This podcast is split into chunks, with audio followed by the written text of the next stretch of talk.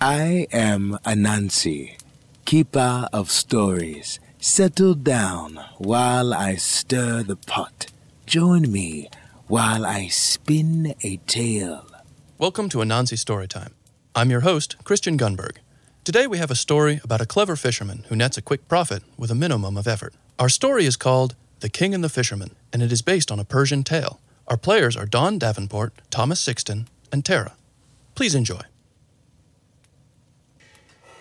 Oh, hey, I didn't see you there. We've been up all night hammering out this episode for you, and we could use a little help keeping the fire stoked. That's where you come in. Head over to patreon.com slash legendsmith productions to pitch in as one of our patrons. We thank you for listening and for your continued support. Come, sit, listen. I once heard a story that started like this.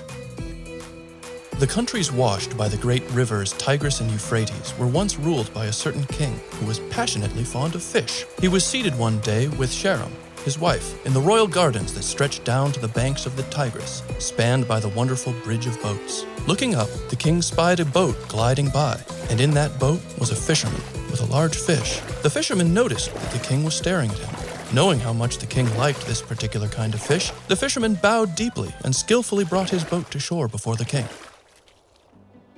King, would you accept this fish as a present? This pleases me greatly. I shall give you a large sum of money. But before the fisherman had left the royal presence, the queen glared at the king and spoke. You have done a foolish thing. How could that be? The news of your having given so large a reward for so small a gift will spread through the city. It will be known as the fisherman's gift. And every fisherman who catches a big fish will bring it to the palace. And should he not be paid in a like manner, he will go away discontented and secretly speak evil of you to his fellows. Thou speakest the truth, light of my eyes. But can you not see how mean it would be for a king if, for that reason, he were to take back his gift? The matter is closed. The matter is closed. However, later in the day, when he was in a more amiable frame of mind, the queen again approached him. If that was his only reason for not taking back his gift, she would arrange it. You must summon the fisherman and then ask him Is this fish male or female? If he says male, then you will tell him that you wanted a female fish. But if he should say female, your reply will be that you wanted a male fish. In this way, the matter will be properly adjusted. What an easy way out of this difficulty. You speak such wisdom, my queen. Bring the fisherman to me. The fisherman, who, by the way, was a most intelligent man, came forth and stood before the king. Oh, fisherman, tell me, is this fish male or female? The fish is neither male nor female. Ha ha! I see. Keeper of the royal purse, give this fisherman an additional sum.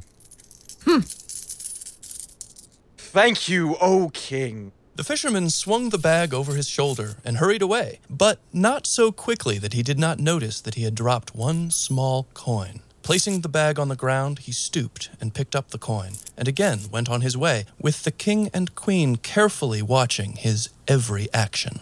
Look, what a miser he is. He actually put down his bag to pick up one small coin because it grieved him to think that it might reach the hands of one of the king's servants or some poor person who, needing it, would buy bread and pray for the long life of the king.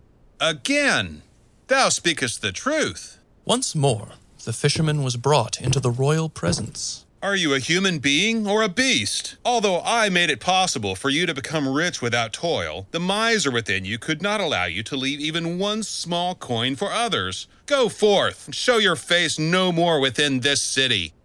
Hear me, O king, protector of the poor. May God grant the king a long life. Not for its value did thy servant pick up the coin, but because on one side it bore the name of God, and on the other, the likeness of the king. Thy servant feared that someone, not seeing the coin, would tread it into the dirt, and thus defile both the name of God and the face of the king. Let the king judge if by doing so I have merited reproach. This answer pleased the king beyond all measure, and he gave the fisherman another large sum of money. The queen's wrath was transformed, and she looked with resignation upon the fisherman departing with her money. I hope you enjoyed the tale. When you return, perhaps I will tell you another. The Tale of the King and the Fisherman was reinterpreted by Samantha Tynes. For more information on Anansi Storytime, visit us at spiderstorytime.com. Follow us on Twitter at Anansi Storytime and like us on Facebook at Anansi Storytime. Thank you for listening. We'll see you next time.